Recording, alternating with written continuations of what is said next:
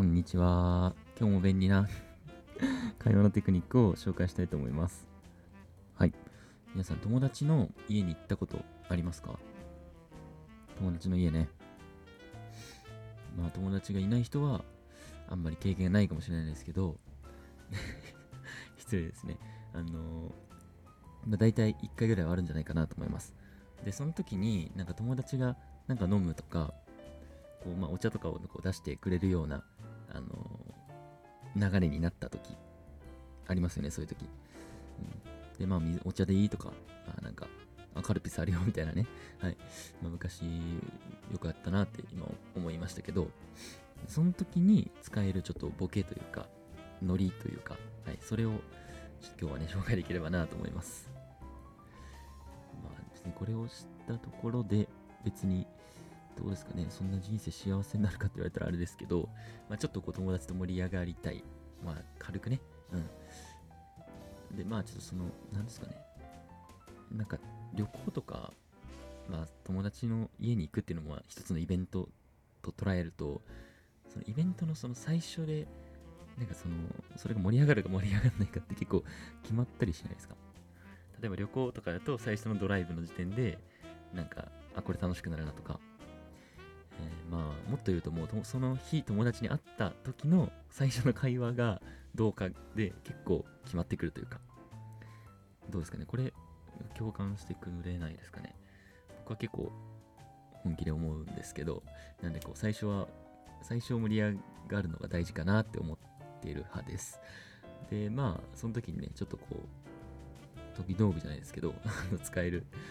えーまあ、僕個人的に使えるテクニックなので、よかったら、はい、皆さんに紹介して、で皆さんが使ってみて、よかったら、あの、教えてください。はい。で、ちょっと引っ張りすぎちゃってあれなんですけど、その友達に、あ、じゃあなんか、お茶でいいとか言われた時に、で、あ、じゃあ俺カシスオレンジで、みたいなことを 言うっていう、なんか、おもろいかそれって、あの思う思われちゃうかもしれないですけど、別にそんな、なんでしょう、そんな、そんなめっちゃ滑ることはないと思います。僕の経験上別に、いや、ねえよって、まあ、居酒屋かぐらいの感じの、まあ、突っ込みやすいボケですよね、これは。うん、なんか、あ、じゃあ僕、あの、その3人とか4人とかいた時に、あ、じゃあ僕スクリュードライバーでとか その乗ってくれる友達とかいると余計面白いんですけど、ちゃ若い女が飲む飲み物やなぐらいのなんかツッコミもらえるかもしれませんし、うん、だからなんかこう、店、店かみたいな、店かツッコミ待ちですね、これは。うん。あとポテトフライとかね。まあ結構、何発か、あの、ボケれる雰囲気になれるんで、あの、結構おすすめです。まあ4人ぐらいでね、あの、遊んでる時とかにめっちゃいいなと思います。今日はこのこの辺で、この辺とかこれで言いたいことは終わりなんですけど、皆さんどうですか？なんか友達の家に行った時とか、なんか使えるなみたいな思ってくれましたかね？うん。まあ、こんな感じで、あのーちょっとこう、非日常でね、あのちょっとこう、使えるんじゃないかっていうテクニックを、テクニックというか、まあ、その会話のね、そういうのを教え、教えるって言ったらあれですけど、あのー紹介していくチャンネルですので、よかったらフォローしてください。はい。ね、今、フォローしてくださいね、今。今、フォローしないと、もう絶対に二度と会えないと思うんですよね。はい。まあ、ごめんなさい。ご利用ししちゃいましたけども、もうお任せします。はい。うん。友達の家ね、よく中学とかは、まあ、スマブラとか、僕ね、めちゃ世代だったんで、毎週やってましたけど、なんかね、部活の、えっ、と、子たちと一緒に、ちゃくちゃ楽しいですね、あの頃の友達んちって。これをね、聞いてくれてるなこの人の中に、中学生とか高校生とかいたら、まあ、やっぱりその、まあ、今のね、友達関係ってやっぱめちゃめちゃ大事というか、あごめんなさい、友達いない人はすいません。友達いない人はもうそのまま行きましょう。別に無理に、無理に作るもんでもないと思うんで、なんか、なんでしょうね。うん、やっぱりね、大学生とか、社会人になって気づくその大切さ。うん、いや、あの時なんかもうちょっと仲良くすればよかったなとか、なんかあの時なんか変な変な別れ方しちゃったなみたいなその。うーん。なんかもうちょっとこう縁が続くような別れ方をしとけばよかったなってめっちゃ思うんですよ。でこれ結構多分僕の友達も言ってるんで割とあるあるだと思うんですけどそのね今の友人関係って当たり前じゃないという ことですよね。その友人関係って大人になっても続くか続かないかってその今の行動に委ねられてるというかうん。あの本当にそうです。今の今どんだけ関係性を作れるかとかあこいついいやつだなっていう、まあ、いいやつだったら大丈夫ですよ。わかりにくいですよね。いいやつだったら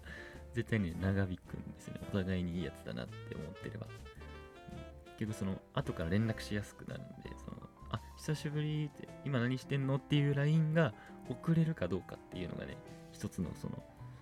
友達がキープできるかできないかの キープとか言うとねあの言い方めっちゃ悪くなっちゃいましたけどあの本当にそうですよ。もうぶっちゃけはい。中高生がもし聞いてたらそこは意識してほしいなと思います。せっかくなんでね。今後の だから今意識したことなかったなって思